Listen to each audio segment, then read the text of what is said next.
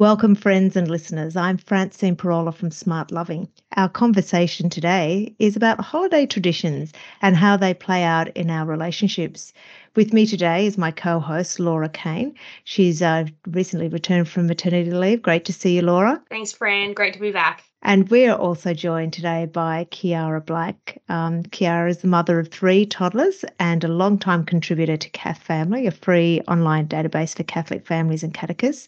She's just submitted her research thesis in Vatican diplomacy, and she also happens to be my daughter and the mother of my three granddaughters. Kiara, thank you for joining us. That's okay. We're looking forward to hearing uh, your wisdom and thoughts, ladies. But before we get into that, can you share with our audience a God moment that for you in the past few days? Who'd like to go first? You go, Kiara. So I suppose a little mo- little moment we had was uh, Sunday, dragging all three children up to mass. We walked, which is about two kilometres up a pretty steep hill, uh, with uh, two t- two big girls in a double pram and the third one in the backpack on Doug, and um, they were not the best behaved children in mass. They certainly weren't the worst, but they were they they definitely kept they definitely were ample distractions and um uh and in the heat as in the heat as well. So uh, we got back from we got back from mass at about eleven thirty, and we're just uh, like, oh, can we go to bed yet?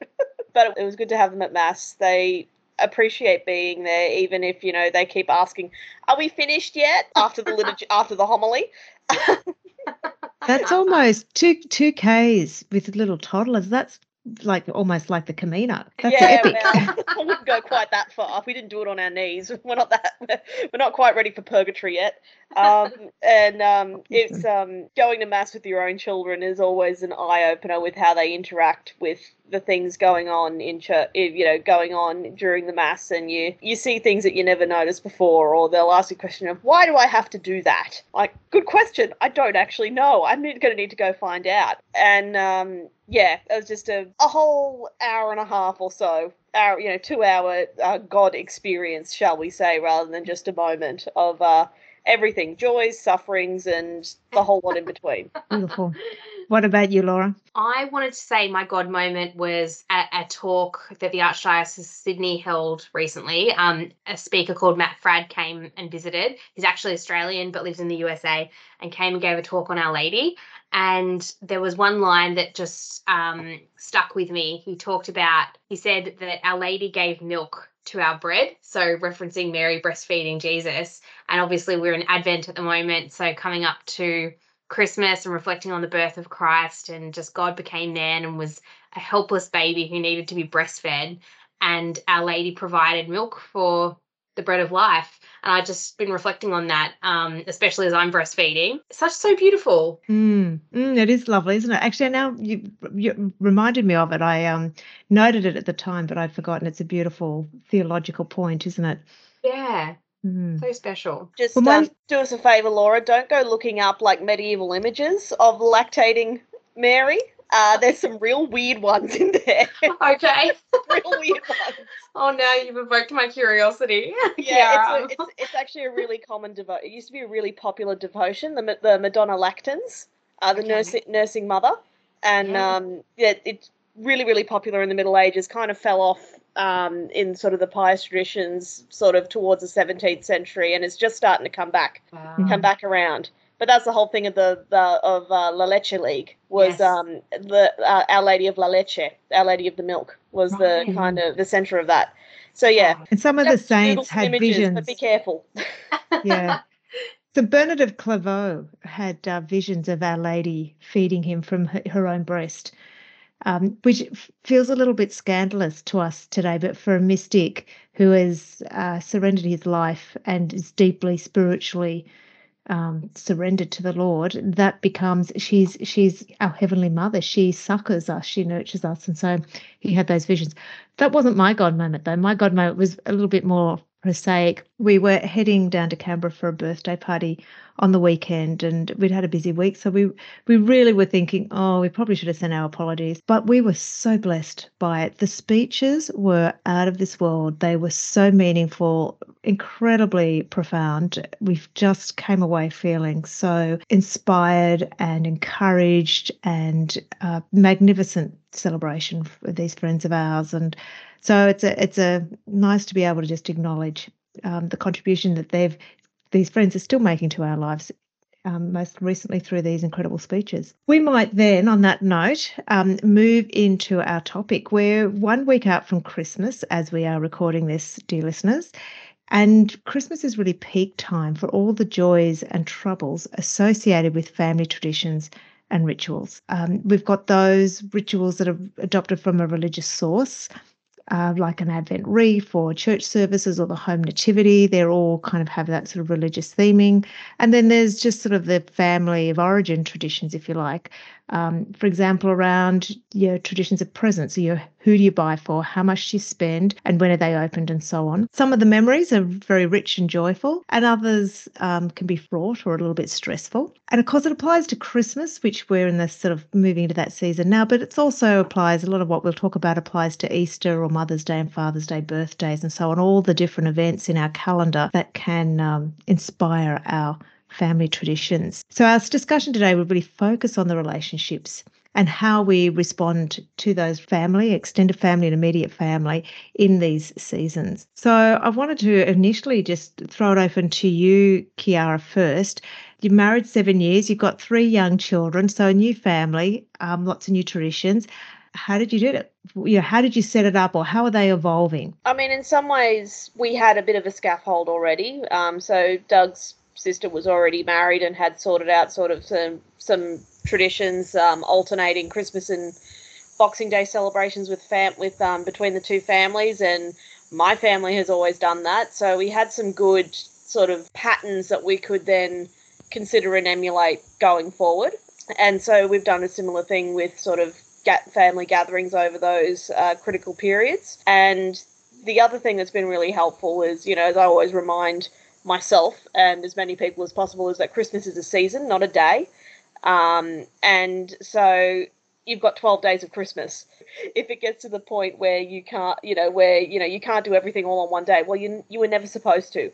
The whole celebration is supposed to be spread out over 12 days. So adopting that mindset's been really helpful for just making sure we get some quality time, lower key quality time um, with family members, mm-hmm. at, you know, over the course, over the course of the um, Christmas and New Year, going into the New Year period. And um, obviously we've got try and get to all the religious services, um, and it's tricky with little, you know, with little kids. It's really easy to overwhelm them. So sometimes it's more about building in, you know, starting small and building up. Mm-hmm. And um, one of the best things, frankly, has been Advent.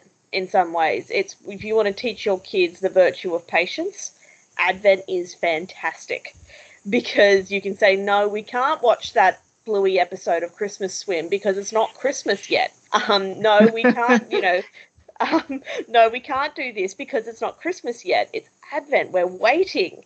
And um, that's really hard for a three year old.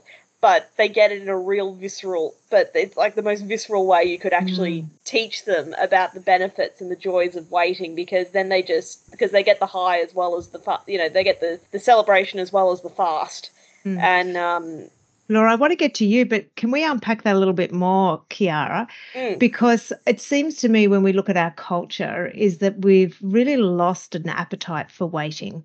Yeah. And if we look at like all the parties, particularly here in Australia, where you know, Christmas coincides with the end of school year. Uh, So there's there's always graduation, school graduations, and um, you know lots of Christmas parties and things like that. So the whole of Advent is actually celebrating the sort of stuff that we should be doing after in the season of Christmas, not in the season of Advent. But I think even as a culture, we're just not very good at waiting anymore. So um, I just wanted to reflect that back to you of how vital that is. And we know from the research, the, the studies of psychology and the famous marshmallow experiment with the children that the children that could manage a delayed gratification were able to not eat the marshmallow straight away when they followed them up uh, later on in life. They were actually doing much better because they'd learnt that capacity for delayed gratification at a really young age. And so it's sort of part of the same same kind of thing, really, isn't it?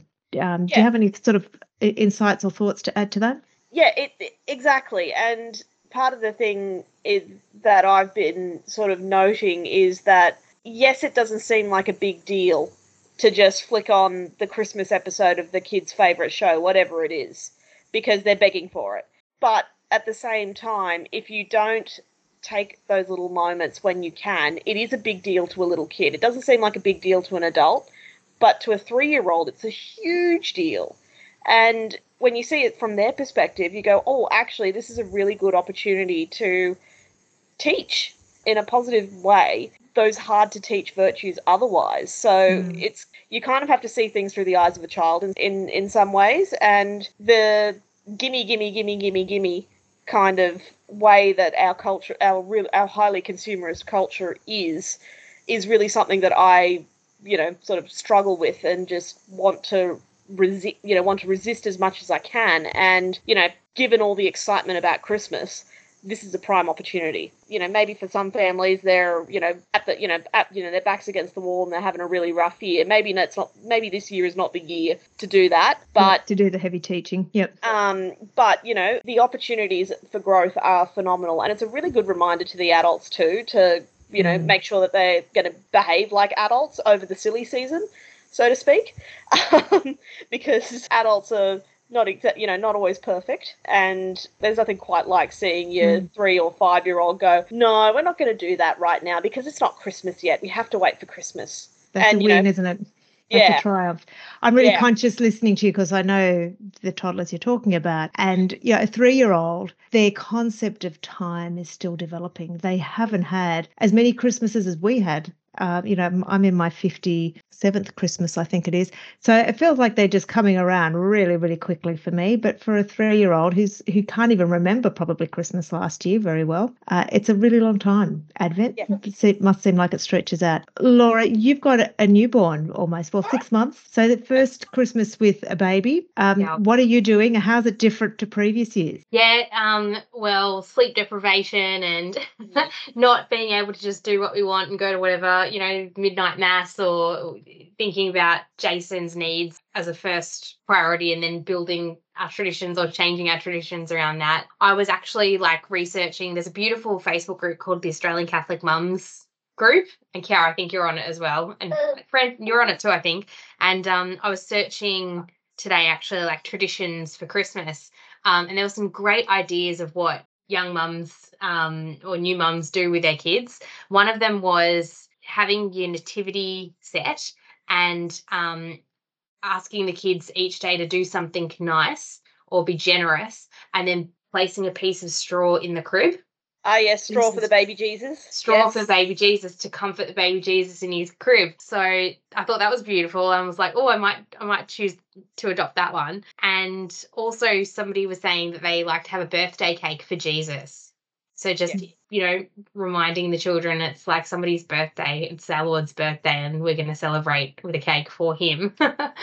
so um, mm. I think there are two things that we're going to adopt, but obviously Jason being six months, it's um, a few years off before he comprehends the meaning behind those traditions. But I used to love just when the life-size nativity scene at our local parish was put up. Um, Dad and Mum would take us to the front. It was the front of the altar and we would go up close and like you know kneel and look at all the characteristics of the statues and we we always got given like 50 cents to put under baby jesus's crib so I, fondly remember that and i think that will be um you know a tradition that i'll continue with our family I haven't heard of the 50 cents under the crib. I'm, I'm, in our parish, I think the, the volunteers who put the crib up would just think they found a bonus. You know? Yeah. I don't know if it was just my dad, you know, giving us that to put under baby Jesus' crib. I'm not That's sure. Still charity. Yeah. I hope it made its way to the poor box. I'm sure it did.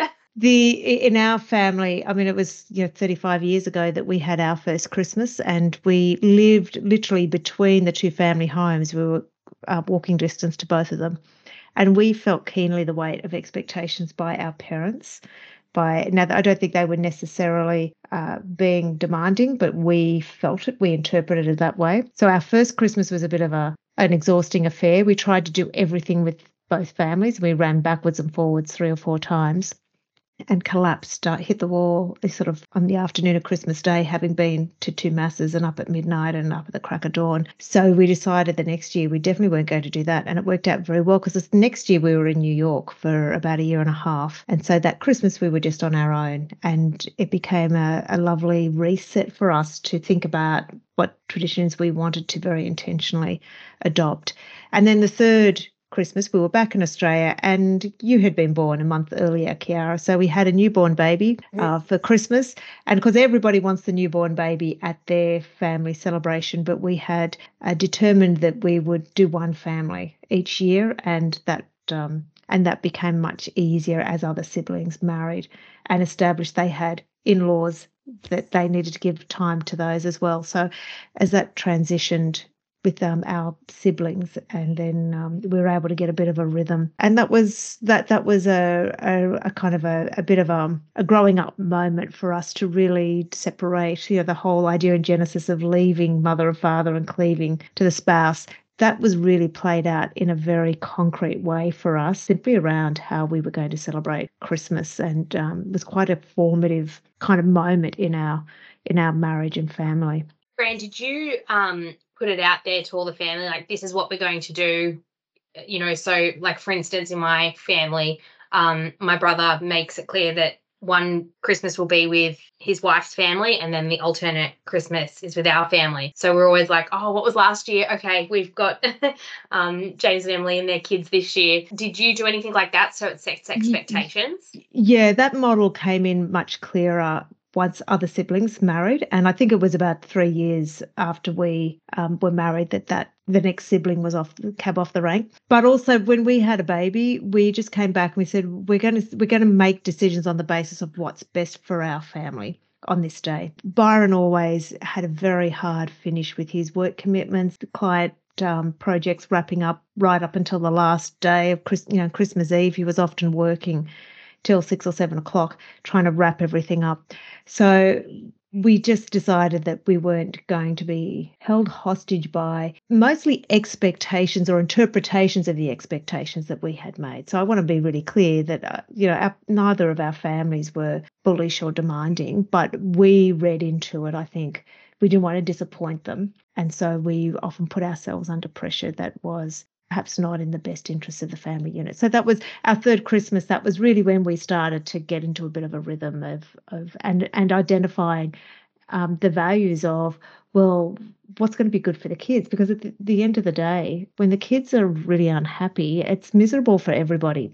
And so if they're we're trying to conform the children around the adults' needs and desires for for a Christmas Day celebration, it just gets ambushed by grumpiness and tiredness and tantrums.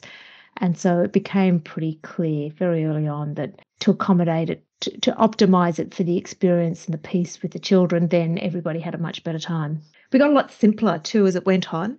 I think that was the other big difference that we noticed is that in both of our families in our in our growing up very traditional in terms of the northern hemisphere traditions the plum pudding that had to be hot with the brandy sauce or the brandy butter in in Byron's family's case. You know the the hot turkey and the hot potatoes and the hot vegetables and and that just never sat well in the hot Australian climate. And those traditions have been completely rewritten, I think, in our Christmases. There's still a bit of it in Byron's family. Like if his parents host, you'll still get a lot of those things will be present, but they'll be supplemented also just by lots of, you know, fresh salads and, um, you know, chilled desserts and um, uh, things that are more appropriate for the climate and simple so that we're not slaving in the kitchen all day and getting stressed and hassled which is which is another i guess thing around is is just the you want to create you want to put some care into it because it takes effort.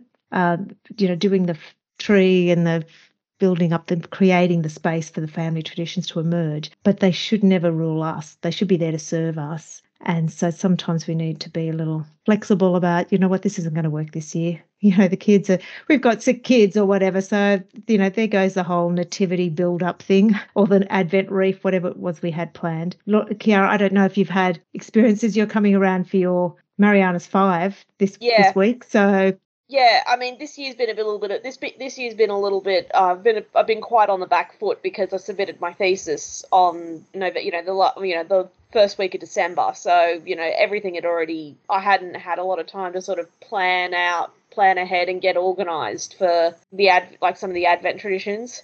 We did have an Advent, we've had an Advent wreath a few times, and, you know, we always, I always try and have candles at dinner time anyway because I like candles and the girls enjoy, you know, blowing out candles. Um, I think I'm going to get them a candle snuffer because it's getting a little too enthusiastic right now. Um, Wax all over your dinner. yeah, I mean, look, we've already finished dinner by the time we're blowing the candles out. But because uh, again, that's another thing you don't realize is a problem until you have toddlers is that toddlers can take forever to eat. and so we have to go right candles out. It's been 45 minutes. You know, it's been 45 minutes. Whatever's on your in your plate is getting cleared away. Eat whatever you want in that allotted time. Because yeah, otherwise dinner would take take two hours. and um and so yeah, so you know do advent candles. Uh, we do like the the O antiphons are great because they're a super last minute thing. All you have to do is just Google what the O antiphons are and like sing them to O come O come Emmanuel and like that's it. Like that's it's the last week. It's huh? it's the short. It's the last week, isn't it, before Christmas? So it's if you if you miss the beginning of Advent, you can run in at the last post. exactly, and it's only for eight days. It's not it's not a big deal. You can have like little decorations if you want, but you don't have to. Um, and it's all in a hymn that everybody knows and loves, which is "O Come, O Come, Emmanuel." All of them there. You just have to look up the whole the whole song, and then you just mm. sing a verse every night at dinner time, and away you go. I love that song. I love that. That's a great tip. Yeah, mm. we've done. We did try "Straw for the Baby Jesus" one year, and it was a bit of a disaster because I had a three year old and a one year old they're really not good at being nice to each other. Any time they're being nice to each other, it's probably accidental um, rather than deliberate.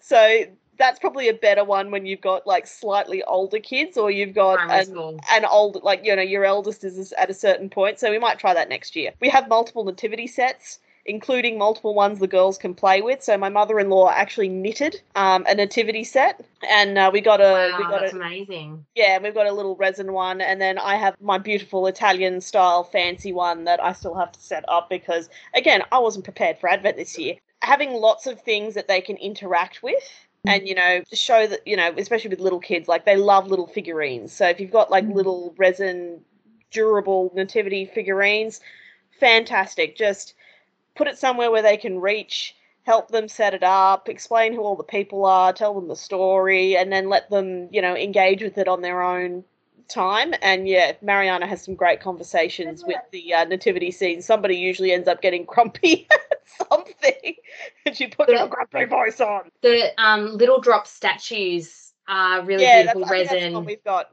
Yeah, that they're fantastic little um, evangelization thing for kids. Yeah, they bounce when they hit the floor. They do. So I'm, I'm conscious that just listening to you speak, ladies, that in some ways these traditions, whether it's for Christmas or Easter or Mother's Day, Father's Day, and so on, they're really the foundation of the culture of the family culture, the culture of the home.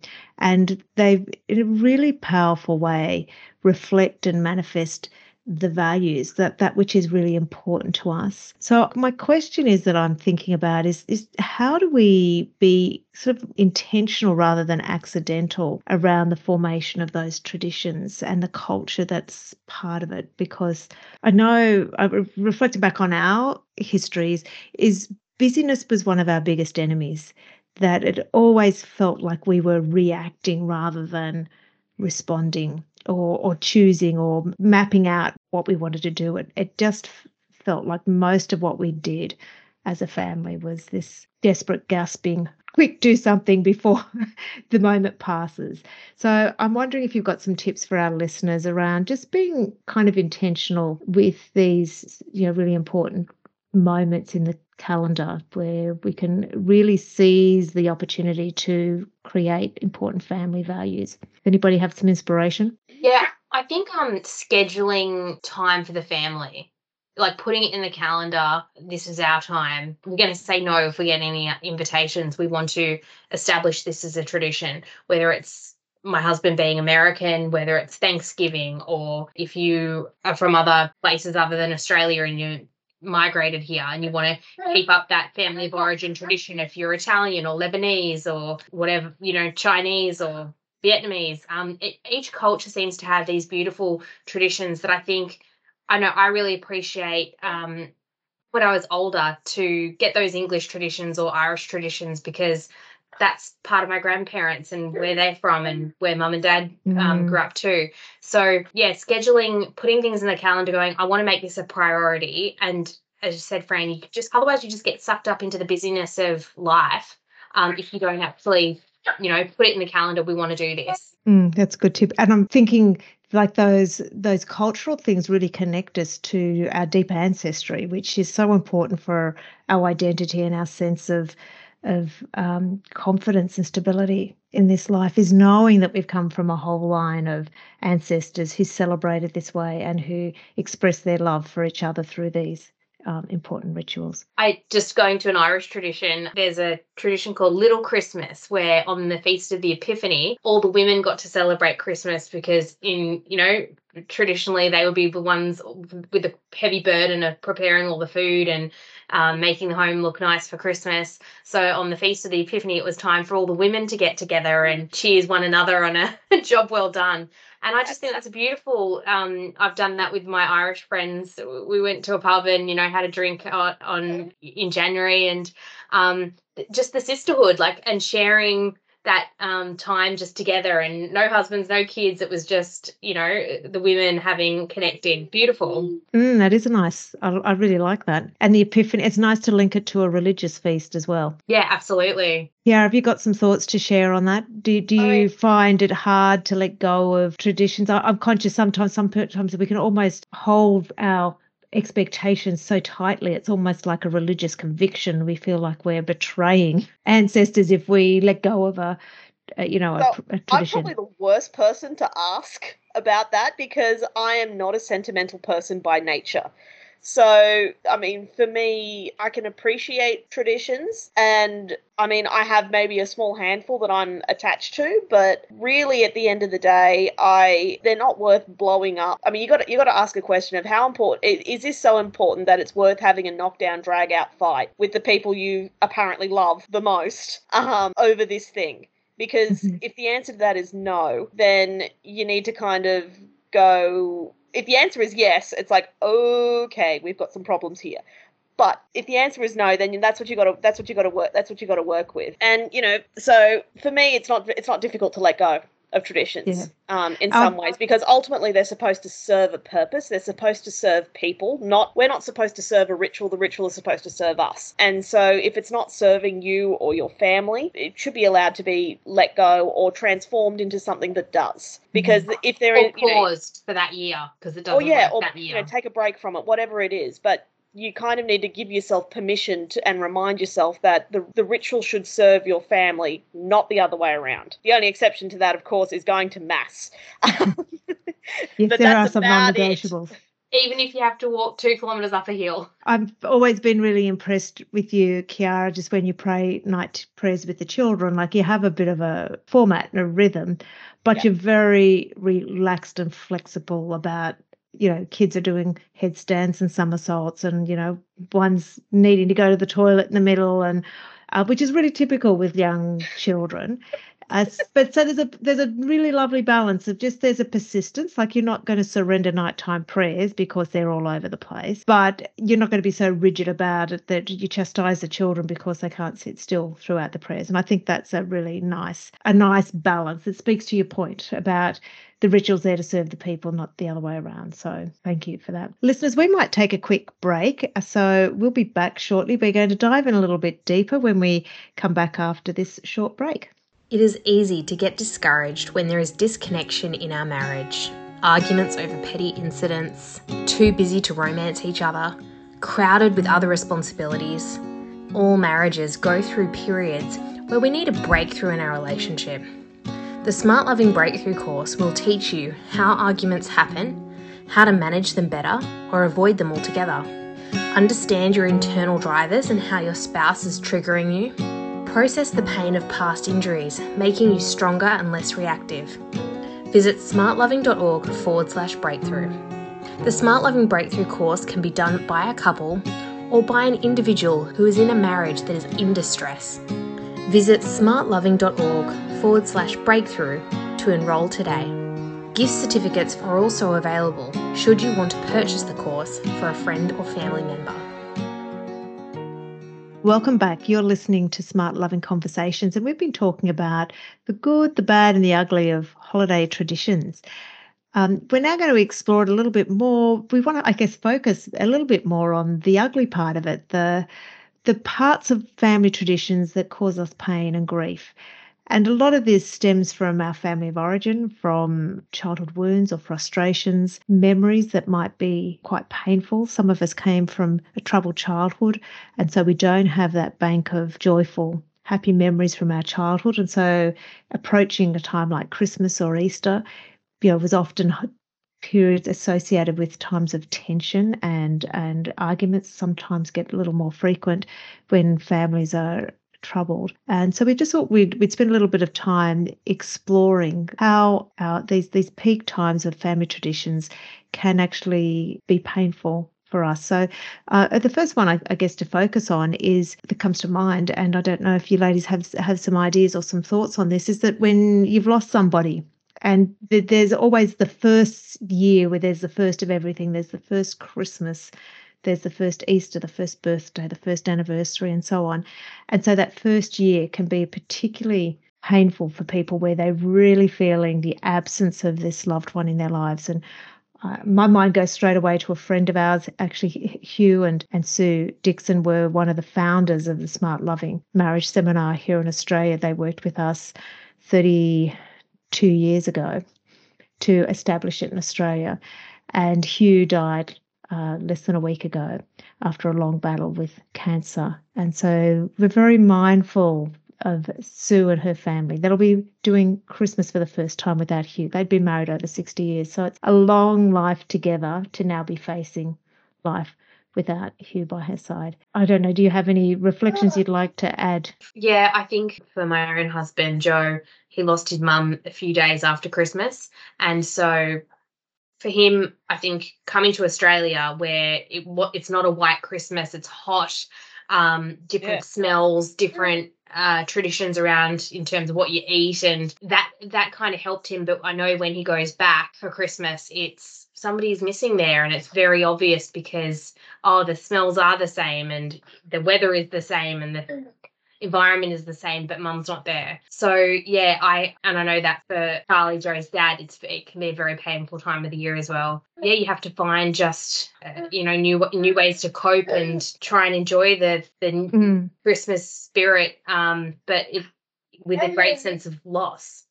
Yes, yes, and I think sometimes the uh, Christmas, particularly Christmas, can be a really nice time to bring some of that pain to the Lord. One of the things that we used to do on our marriage seminar with Sue and Hugh actually was um, what we called a Bethlehem prayer as part of the kind of prayerful meditative wrap up for a family of origin activity. So the activity involved kind of really combing through your history, your family history to look at to bring to them to bring to the surface and bring to your awareness of the different ways that you were formed by your parents in terms of the model of marriage, but then also more directly by any wounds that you might have received either through an absence or a, a deficit in a relationship or through direct things that might have been said or done to you by particularly parents, but also siblings and other key carers or family members. And then to bring that pain in a meditative sense to the Holy Family at Bethlehem, because in some ways they encompass uh, and represent to us the perfect piece of a family that's deeply, deeply holy.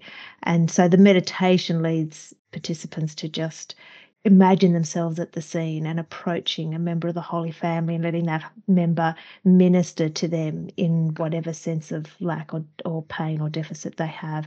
And it was re- really powerful. We had beautiful stories and testimonies from people who were able to have a very real encounter with a member of the Holy Family. Uh, so that's something, you know, listeners, that if you do have a sense of, of pain around this time of year, to use to use the occasion rather than fleeing from it and saying to yourself, I'm not going to think about it, I'm going to bury it and, you know, think about something else. Uh, maybe, you know, this might be the year for you to take those painful memories and bring them to the Holy Family and ask, ask the Lord through the Holy Family to bring you some peace and healing and consolation. Yeah, I was just thinking as well, Fran, in terms of setting up our own traditions with our family. now they've got a child. Perhaps a candle, lighting a candle for a deceased loved one, and you know, bringing them up, not ignoring the fact that they're absent um, mm. from the table. Obviously, you know, we believe them to be part of the communion of saints and in heaven, and but to say a prayer for them as well would be a mm. beautiful tradition to establish at all those big, you know, Easter, Christmas, Mother's Day, Father's Day, whatever it is. Maybe that's a beautiful way to honour them. Yes, yeah. Kiara, you got some thoughts to add? I just remember from our tree, the Christmas decorations you made, you had photos of family members as little decorations, including ones that had died. And you know, thinking of that now, like you literally have your family tree in the living room, um, and just that's another little way that you know that provides opportunities for conversations about oh mum who's this and you know just gets to spontaneous opportunities to talk about mm. you know mm. your family history and especially because we've got photo like we've got photographs now like yeah, yes. amazing that's a that's an amazing technology we have and we should probably like make use of it a little more and, and um, were they Christmas baubles, like with the photo on, or were no, they? No, no, no. They were literally no. just little cards with the photo on them, and maybe they had some glitter on them once. Um, but you know, they'd been there so long that most of that had fallen off. Um, and yeah, it was just literally photos stuck on a little frame of a card and then hooked onto the tree. It was nothing fancy, but it was, you know, it was just nice. You get to see nice photos of you know your family members in their peak years so to speak. Yeah beautiful. Actually i didn't make them. Your godmother tina made them oh, for us them. for us when we were in new york that second year. And she sent them over by by post which was oh. um, a really really lovely gesture that connected us with the family that we'd left it was the other side of the world. So it was a very thoughtful thoughtful gift. And you know we did use them for years and years. We we don't have a complete set anymore. But there's a great business product for somebody. Um, yeah, send your photos and we'll send you back a set of Christmas ornaments, perhaps printed on um, the ceramic disc. I think you can get that now. You can get custom printed things yeah. onto um, your your Christmas ornaments. That would be, you know, just a lovely, a lovely way to bring particularly those deceased members, but also just far flung members, you know, if they've moved overseas or you've moved from overseas to connect with your um, your family and be you know mindful of their contribution and presence. Great idea. Mm. Business opportunity there. Um, so thank you, thank you. They're great, great sort of thoughts there, ladies. We might now just have a look at a practical take home that we could give to our listeners, uh, something that they can uh, adopt and to help advance their you know, advance their marriage and family life in this area. I'm going to suggest a bit of a traditions audit. Good times, I think, to do this would be if you're experiencing tension around this time of year, whether if you're having some arguments or disagreements with your spouse or with your extended family around what you're expected to do uh, or what you should do uh, at Christmas or at Easter or any one of those significant events, or the other really important time would be if you're going through a measure of transition. So if you've got young children who are now getting to school age and are capable of something else, you've got teenagers moving coming in. Sometimes those transitions need to step back and have take a, adapt our traditions and think about well what's going to work for um, our family in this new stage. So what would be, ladies, what would you suggest? What would be the key steps or the key questions our listeners would do as part of this traditions audit? I think uh, sitting down with your husband or wife and saying, okay, what do we want our Christmas day or our Easter to look like? What would it feel like to you in an ideal world? Um, and talking through that um, and setting up expectations so you're on the same page. Mm-hmm.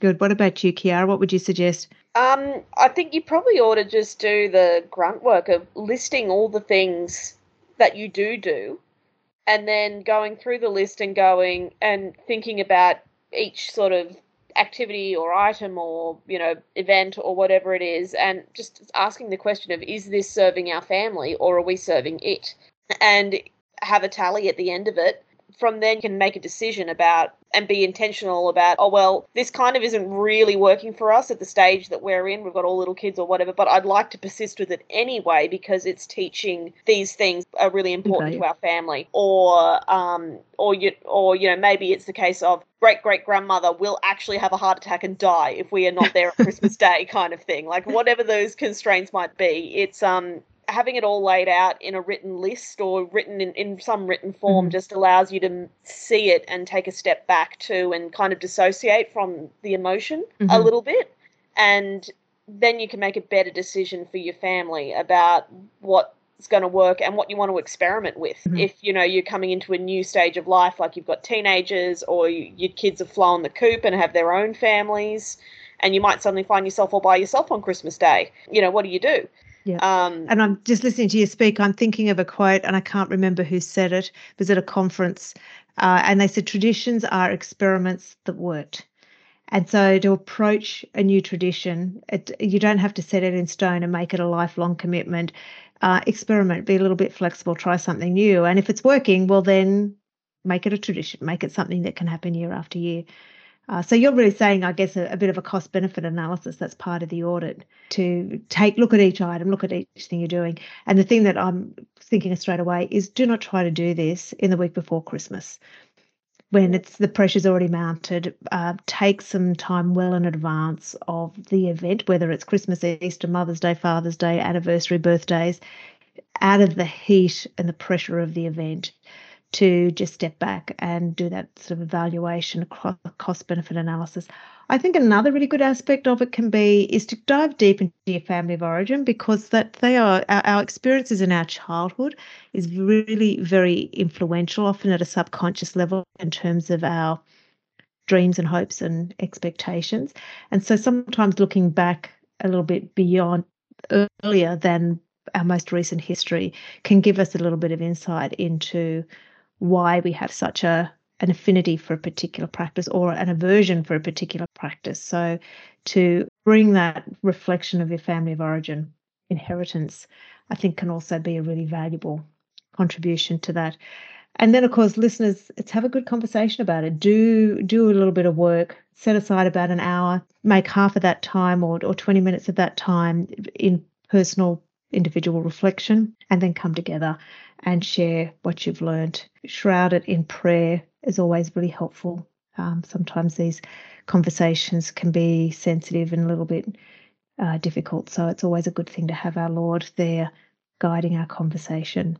So that brings us to almost the end, listeners. We want to just do our quick Q and A, and then we'll do our bless yous. So this this week, our question we had a, a, priest inquiring on behalf of a couple from his parish uh, just last week.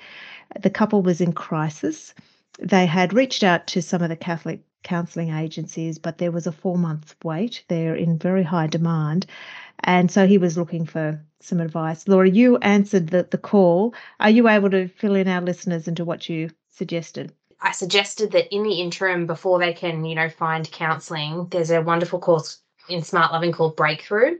And it's actually designed to be done by the individual spouse. So it doesn't have to be done by the couple. All the activities can be done, um, are designed to be done by an individual. So um, the other thing that is a new development with Breakthrough is we were finding, we're getting feedback from leaders that um, a, a couple in that kind of distress uh, it's quite hard to be motivated to be to to work your way through lessons of an online course by yourself.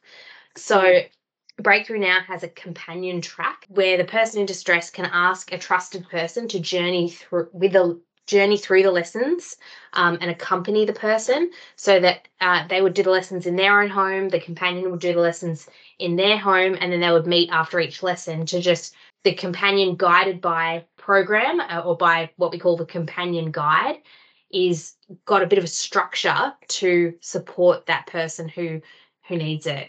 So if you think if you've got anyone you know that is in a marriage is in distress perhaps they've come to you for a cup of tea and you know to share what they're going through. You might want to think about uh, becoming a companion or she was on the other foot and you're really in need of some hope and healing for something that's happened in your marriage. Or you might just be at a stalemate and you just uh, triggering each other and you know just getting can't seem to connect. Um, breakthrough might be great to do you know and you can ask a trusted friend or deacon or a priest or um, fa- another family member or somebody um, you know to journey with you Mm, thanks, thanks, Laura. We're really excited, listeners, about the companion program, and we're um, doing a drive in the new year to recruit leaders and ministers uh, to train as companions to be available in their communities to accompany uh, spouses in distress marriages through the breakthrough program. It's a short sort of term intervention, so it's not uh, displacing counselling. It's like an interim measure to provide some pastoral support, and prayer, and guidance for the for the person in sort of distress while they wait for counselling to become available or while they work out what their next steps are to be. So, um, and just to be clear, you don't need to be a counsellor to be a companion. You just right. need to, um, you know, journey with that person and pray for them and be willing to follow the guide that has been created by Smart Loving. Yeah, thanks. Thanks, Laura. That's great. We're about to sign off, but before we go, we'd like to leave a blessing with you, listeners. Kiara, what's your blessing today? Oh, the O antiphons are a blessing in this, are a little blessing in this house. Um, we've got little ornaments that we hang on the tree, and um, that's our after dinner ritual. The girls fight over who gets to hang the thing on the tree, so we're taking we share by taking turns. It's just nice to see them really excited about it. Um, Teresa keeps picking the three-year-old, sorry, keeps picking them up, picking up all the little ornaments and running around, going, "Is it this time yet?" Cute, and um, the answer is usually no, not yet. After dinner, and uh, it's just it's just nice going. It's it's a beautiful hymn, um, "O Come, O Come, Emmanuel," and um, it's a deep, deep tradition in the church in the liturgy of the hours. So it's a really good way. If you've never prayed the liturgy of the hours, this is a really, really good little taste of it from you know you. the universal prayer of the church. Mm-hmm. And we'll put some uh, links in the notes, listeners, to those. Laura, what about for you? What's your bless you? I mentioned um, the little drop resin statues. So I've got some of those little statues for my godchildren. So if you're looking for something for your godchildren or for your own children, um, just look up little drops. They have all like, you know, angels, saints, um, the Last Supper figurine. So nativity sets, uh, just really un- unbreakable. I wouldn't say maybe unbreakable, but less breakable than you. yeah, they're pretty robust there you can bounce them and the kids can really play with them and so, very yeah. cute. And and my bless you listeners is just a, a, new resource i found. It's called the theology of home.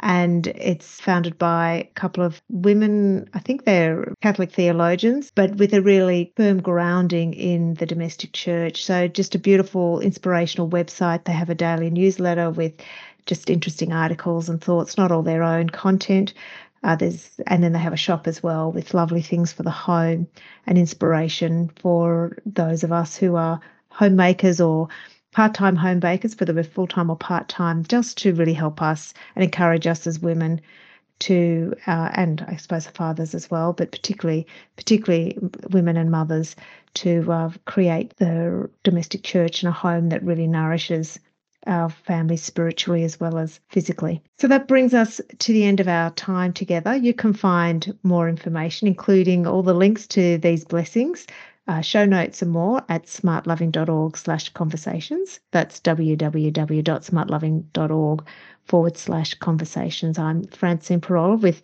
my co-host Laura Kane and also with special thanks to our guest Kiara Black. Wonderful to have you all here today sharing with us and we pray that you listeners will be blessed in your walk with the Lord today, and we lift you up and all your intentions to our patron saints, Our Lady Undoer of Knots. Pray, Pray for, us. us. St. John Paul II. Pray for us. Pray for us. This is Smart Loving Conversations. Good